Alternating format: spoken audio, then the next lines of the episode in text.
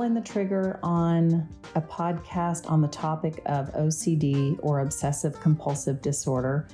I have been procrastinating and overthinking this for over a year, and I've talked to friends about it. I have several very close friends that have a child um, who has pretty severe OCD and debilitating OCD. Um, one of them, her son struggled with it for years and years in high school.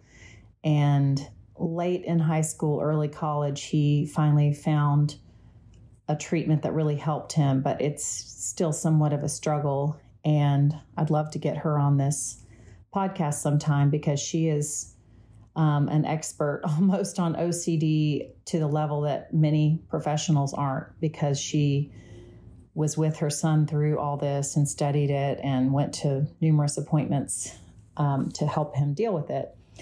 And so last night I was talking to another friend about her daughter's struggles and the debilitation from OCD last night. And I was like, okay, I've got to, you know, share some things about OCD. I think it's poorly understood by a lot of people and I have dealt with quite a bit of it. I don't consider myself an expert.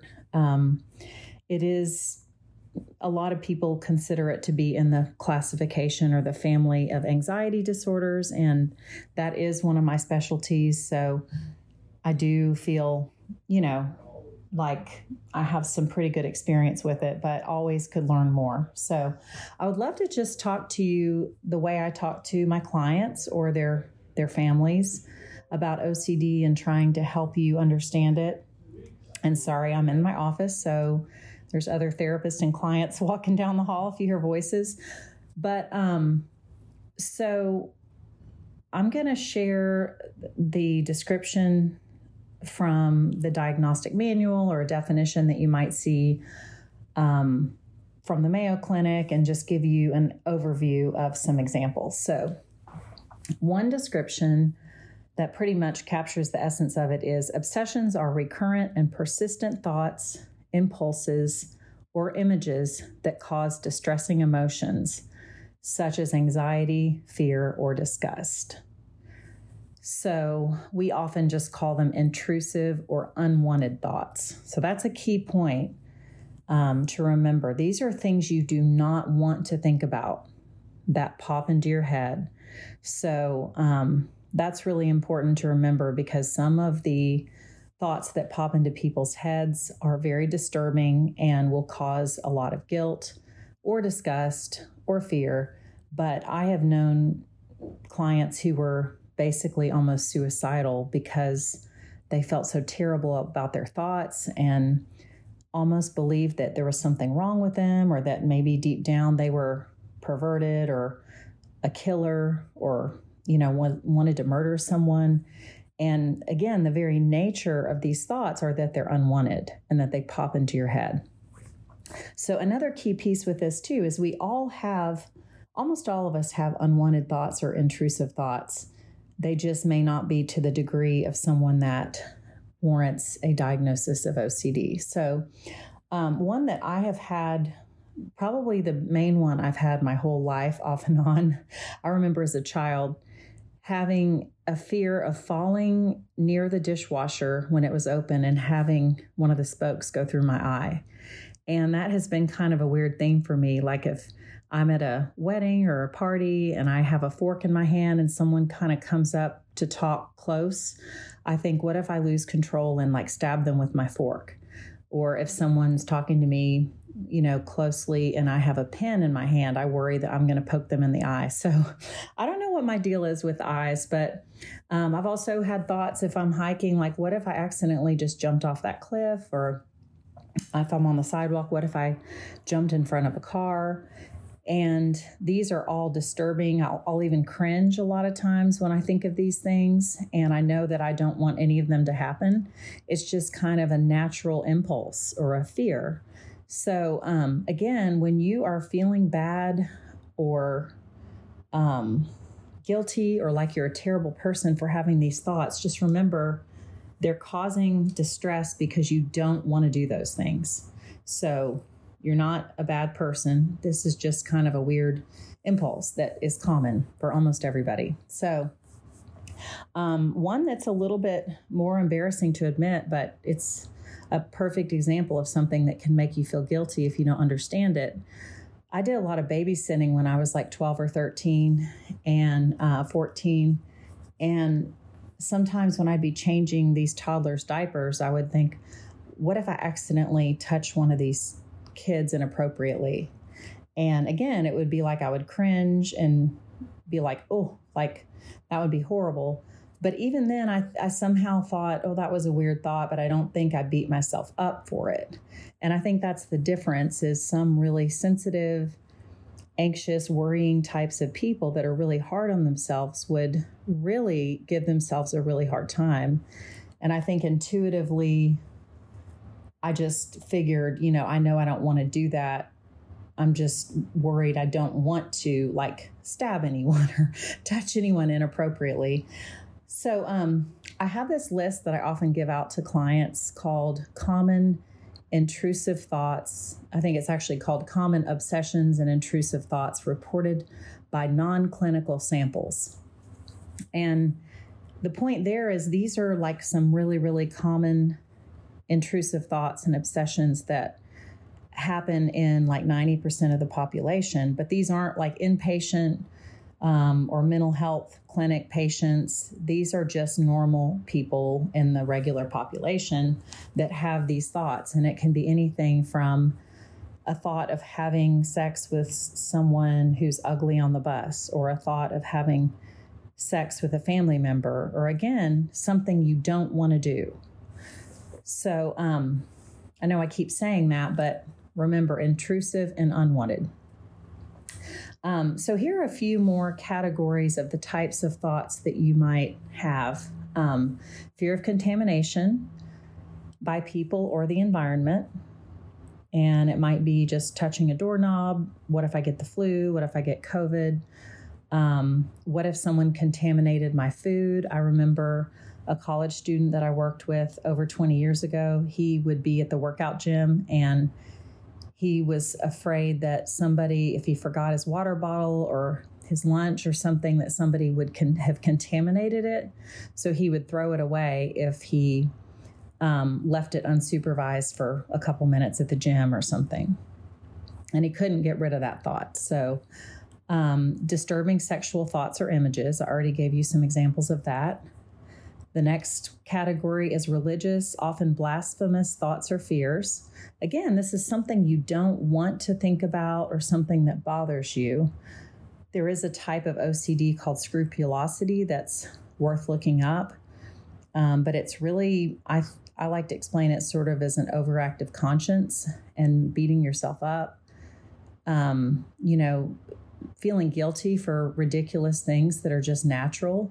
You know, if if something good happens to somebody and you're a little bit jealous, like you may not want to feel that way, but that's normal and human and understandable. And to think that you're going to go to hell because you're jealous of someone or that you're not doing what you think is the right thing all day long and just tormenting yourself with trying to be perfect is torture. And I've had um, clients and friends who who dealt with that um, a fear of being aggressive or perpetrating aggression or being harmed. Um, I know sometimes if I hear an ambulance, I may have a thought going, oh, what if that ambulance is going to my parents' house? Or what if, you know, one of my kids was in an accident and that ambulance is going, you know, to check on them? Again, another intrusive, unwanted thought. Um, extreme worry that something isn't complete. You know, I think I did that, but what if I didn't hit submit? I think I turned that in. I think I did my taxes right. Um, what if I didn't finish everything I was supposed to do? Um, there's also a huge theme. I tell my clients about this a lot of second guessing. So here's some of my own little nuggets that I share. And I'm, of course, interrupting myself on a tangent, but I'm afraid I might forget to come back to it. But I like to say there's a lot of self doubt, a lot of what ifs, a lot of ne- needing reassurance, Um, and, you know, double checking things. You know, I've worked with um, clients and had friends that thought, what if I just ran over something? They hit a pothole or they hit some kind of rock or something, and they think, what if that was actually an animal or a person? And they'll turn around and go back and check, which is the compulsion. I haven't gotten to the definition of compulsions yet, but that's why it's called obsessive compulsive disorder. Um, I had a friend that would just go back, it would take her maybe 45 minutes to get somewhere that should have taken 10 because if she hit a bump, she would say, I didn't see anybody, and that probably wasn't anything, but I can't let it go until I check. So that's a key piece with OCD as well. You can't let it go until you double check and triple check. And um, so, one of my favorite little challenges or questions to pose to people is would you lay money on that that thought so if you're wrong you owe me a thousand dollars and if you're right i'll give you a thousand dollars will you do that or do you deep down know well i didn't hit anybody i didn't run over anybody but i can't let it go or i don't think i got covid from that door handle but i couldn't let it go without washing my hands um, so um, I had, I've had people that have wondered, what if I'm gay and I don't know it? What if I'm attracted to someone who's married and I and I don't want to be, but like just obsessing over what if I feel something I don't want to feel, um, or I'm doing something I don't want to do, and sometimes even confessing it to someone becomes the compulsion. I need somebody else to reassure me, and then I can move past it. But I can't move past it on my own, or I feel like I can't. So um, I have worked with some really severe cases of OCD.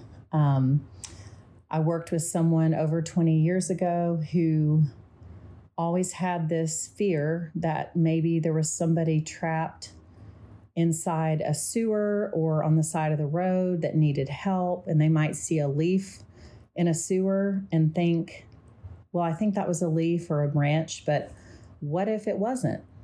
What if that was a person? And they would go back and look in the sewer or wherever, and they would look through parking lots. They would sort of have this feeling that there was somebody maybe in the parking lot that needed help. Um, this this guy was in college, and it was really heartbreaking because he was so stressed out all the time and spent hours looking for people that might need help. He had such a big heart. He would even knock on doors if he had a feeling that there might be someone in a house that needed help. He couldn't let it go until he like rang the doorbell. So um, that is another diagnostic criteria for OCD is how much time does this take? Um, if it's not time consuming, like for me to have a thought once every two months of you know, poking my eye or poking someone else in the eye or something like that, an ambulance that could be related to my family, that's not taking a lot of time and interfering with my life or my relationships. So that would obviously not meet criteria for OCD, but it would be defined as an intrusive thought or obsession. So, um, let's see. Had another example, um, a woman who she would think that she might have seen blood on a waiter's hand, a server's hand. And her husband was like, Sweetie, that was like Kool Aid or something. It was not blood. And she would refuse to ever wear the jeans or, or carry the purse that she had on at that restaurant. Um, and, you know, sometimes she wouldn't ride in that car again. Uh, or if she saw a warning on like a Christmas tree or some kind of device that said, warning lead poisoning or something, she wouldn't ride in that car or wear those clothes again. Um, so I'm just trying to give you a few examples. Most people know the the counting and the checking. Um, you know, I have to do things in even numbers, or I have to check and double check things and wondering if they left lights on, left curling iron on, left a stove on. Um, I did leave my stove on one time when I was on a walk with water, and I left my family in the house. It was early in the morning, and I came back, and you know there was nothing major that happened, but the the hot the pot was out of water and very very very hot and burned, and it really scared me. And so for a while, I got a little OCD, and this is classic of I would say I think I turned off the stove, but what if I didn't? I think I did, but it could be wrong. So I go check it and then double check it and sometimes even triple check it. But um, that kind of faded after about a year, but I definitely got more hyper vigilant and second guessing. Um, and and so another thing is I like to say that these patterns of whatever the obsessions are, they are predictable. And that can be comforting to think this is what my brain does. This is my mind plays tricks on me. I've been there before. This has happened before. And this is just a thought. One of the best things you can tell yourself is just a thought. It's just an image, um, just a sensation, that kind of thing. So you you don't want to kind of feed that and like need to get reassurance or go to extensive measures to double check things. Um, oh, another example that's really good.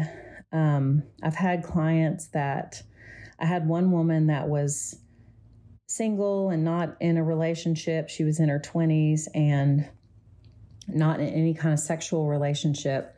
But oftentimes, right before her period, which is interesting, she would have this sudden fear what if I'm pregnant?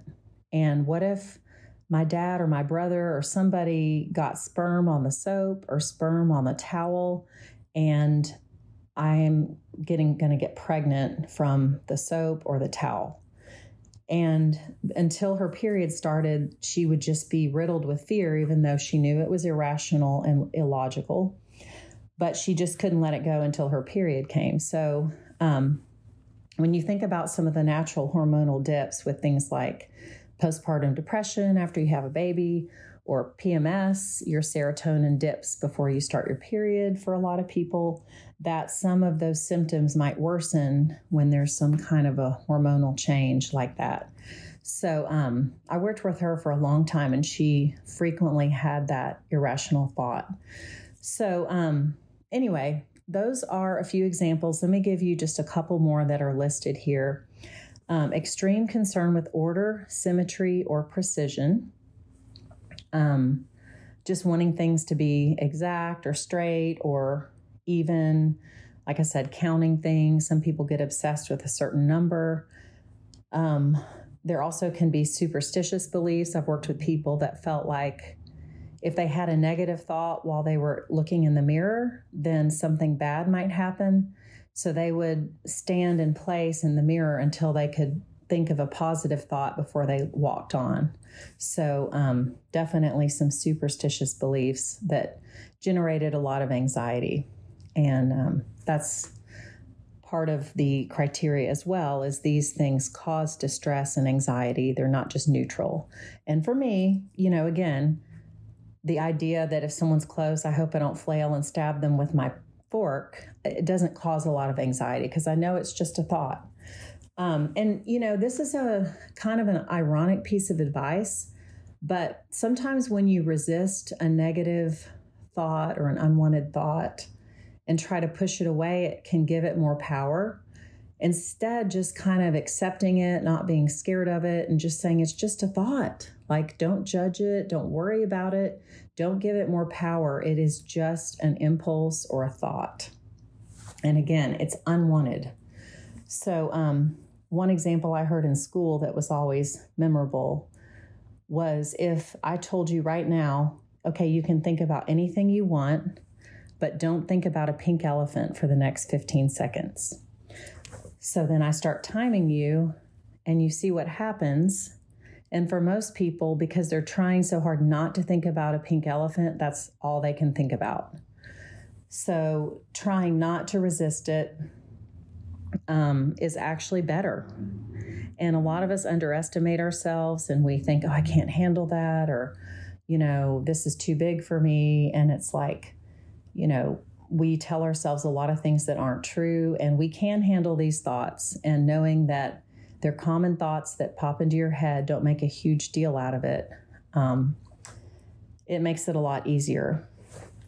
You know, one other example that just popped into my mind um, when somebody comes to an elementary school classroom or something and tries to teach them about germs and the importance of washing your hands and things like that, let's just say that they, the expert, whoever it is, doctor, nurse, whoever, explains germs and, and hand washing and that they might show you under a microscope how many germs you have on your hand or with a special light. I don't know what you call them. But um, you might have, out of those 20 kids, you might have 10 that barely listen, barely care. Um, you might have five that wash their hands a little bit more, but it doesn't cause anxiety. And then you might have two that become preoccupied and obsessed with germs and start washing their hands compulsively. Um, and then I don't know, maybe the other three, I don't know what what we should say there, but um, you know, different things can trigger anxiety and fear in different people, and um, so you know, hygiene and and all that and germs can be a big issue. Um, okay, let's see. Fear of losing or discarding something important actually i've known people that did this not clinically but even just people that always would be like i think i lost my phone i lost my phone or i lost my $300 glasses or i think i lost my diamond ring you know and oftentimes it's like right where they left it and they would just get worked up into a tizzy or a frenzy and it was really just this unwanted thought of what if i lose this valuable thing um, I think I lost my purse. No, you didn't bring your purse. So, you know, that that's one I haven't really worked with professionally, but I have seen people that tend to kind of get into that. Um, let's see, can also be seemingly meaningless thoughts, images, sounds, words, or music. So, um, okay, so this is another example because obsessions can be just images. Like, why do I keep picturing the number 526? What does that mean? Is that some kind of superstitious thing? Is something going to happen to me on May 26th? Or am I going to win that much money? Or, you know, you can insert your own theory on what that means. But um, something that could be just a random image. Why do I keep picturing a black mouse? You know, what does that mean? Um, or music. Why is this music popping into my head? So, OCD is a little more complicated than most people think. And um, it can be tricky. I've worked with people that have been to multiple therapists that never knew that they had OCD because it just didn't come up or um, I, I, remember working with one person who said, I have weird thoughts sometimes. And, you know, sometimes I probably would just let them keep talking. But in this case, I said, like, what do you mean? Give me an example. And she gave me an example, and I think it might have been inappropriately touching someone. And then I asked her if she ever had, you know, checked things or counted things or had any other kind of obsessive thoughts. And she did. She actually had quite a few. So um, we looked into it, and it turns out she had OCD. And, you know, it can just look a lot like anxiety if you don't really know how to talk about it or your therapist doesn't ask the right question. Um, so let me see. I'm going to try to wrap this up soon. Um, the compulsive acts or rituals, um, it's defined in one place as, or compulsions, repetitive behaviors or mental acts that are carried out to reduce or prevent anxiety or distress. And they are believed to, to um, prevent a dreaded event or situation.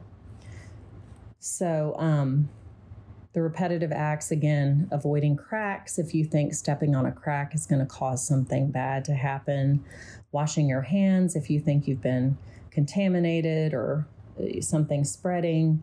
Um, avoiding a car that you think might have some toxic substance. Oh, I had a woman that was afraid to go outside because she always thought there was going to be an animal with rabies that would bite her. Um, so, um, and then another type of compulsion would be like an act or a ritual that would be like a stereotyped behavior that's not enjoyable, that is repeated over and over, and perceived to prevent an unlikely event that's really not likely to occur. Um, and they know that the behavior is ineffectual and they try to stop doing it, but they have trouble stopping. So, um, and that could be, like I said, confessing, praying. Um, you know, there's so many things that you might do. Like I said about the person looking in the mirror, I have to think something positive. So that would be like a um, a ritual or a mental act that you think might prevent something bad from happening. So um, I know this is not an all comprehensive talk on OCD, but um, I hope that it helps clarify some of the, I don't know, confusion around it. And um, I forgot to mention, too, the most um, evidence for effective treatments is a combination of therapy and medication and the medication is usually an antidepressant. Um, cognitive behavioral therapy is one, probably the most proven method, like exposure with response prevention, which might mean like we're going to make you drive down the street, and if you hit a bump, you're not allowed to go back and check. Or, you know, we're going to have you go through the mall and you can't wash your hands any more than most people wash their hands, or something like that. So, um, anyway, I hope this was helpful.